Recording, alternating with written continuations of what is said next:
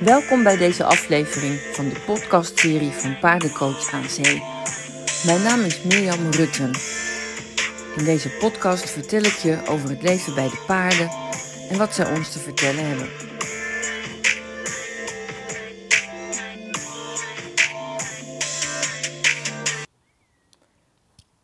Trauma, daar wil ik het deze podcast graag over hebben. Het is een onderwerp dat uh, om ons heen zoomt en gonst. Het gaat erover in de krant, zelfs nu.nl wijdt er aandacht aan. Uh, kennelijk is het een uh, traumatijd.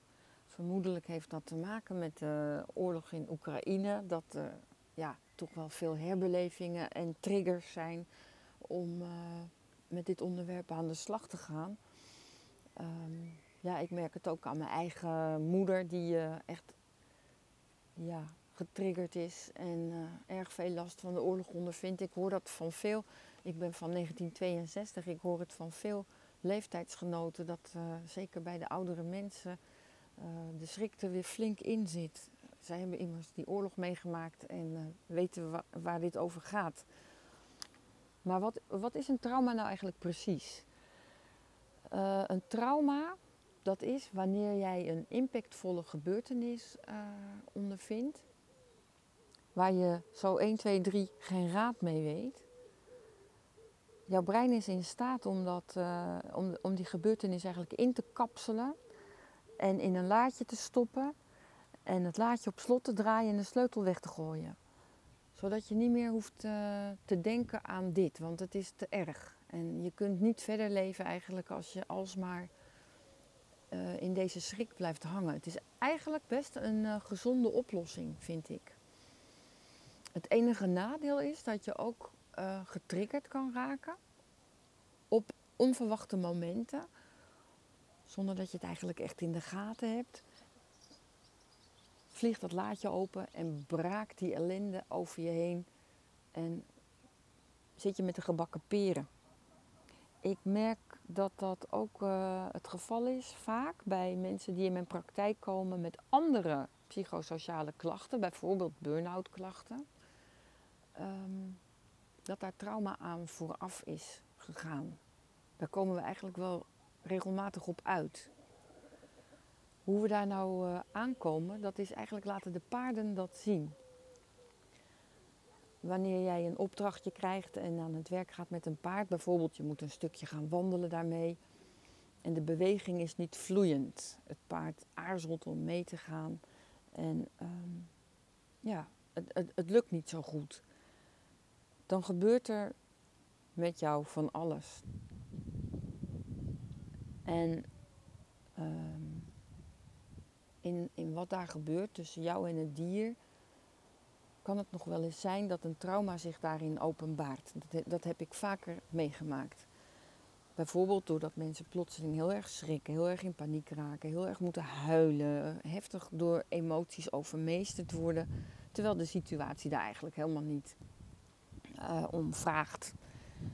Dat is een, uh, een uh, cadeautje. Dat is een mooi moment om te gaan inzoomen op wat er nou eigenlijk gebeurt. Ik doe dan vaak een interventie op, ja, op lichaamsniveau. Dus het wordt lichaamswerk. We gaan kijken wat, is, wat gebeurt er in het lichaam van de deelnemer. Waar zit de spanning? Kun je daar naartoe? Kun je daar naartoe ademen? Kun je erbij? En wanneer je daar echt bij komt en die openingen ontstaan, dan mag zich dat trauma onder begeleiding openbaren.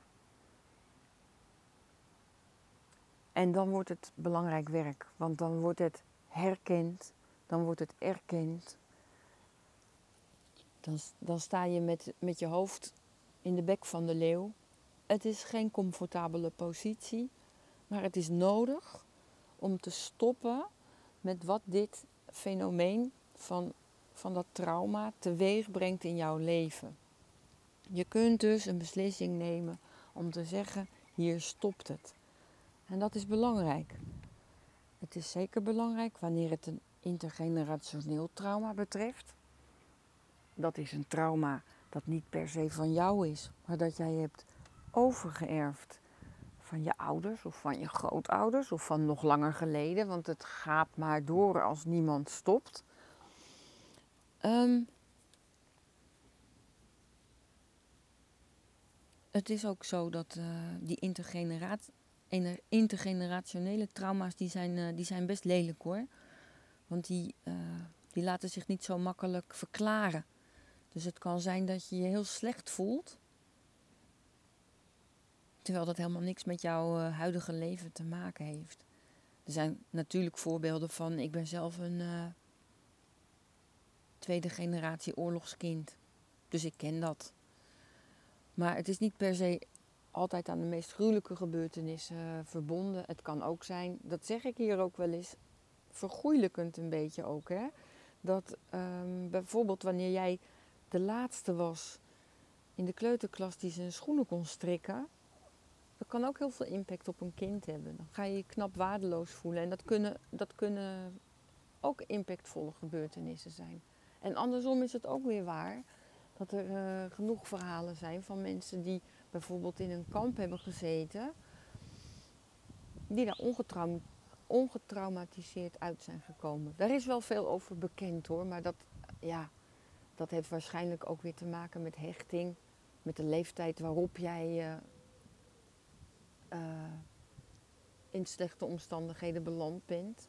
Wanneer je veilig gehecht bent, kun je toch wel echt veel meer hebben dan wanneer je niet veilig gehecht bent. Maar goed, er zijn heel veel variaties op een thema. Maar bij de paarden kun je er in elk geval uh, goed naar kijken en goed uh, in voelen. Van wat staat mij te doen om hier weer los van te komen en vrij van te zijn. Nou, dat was eigenlijk wat ik je nu wilde vertellen. En uh, graag tot de volgende keer.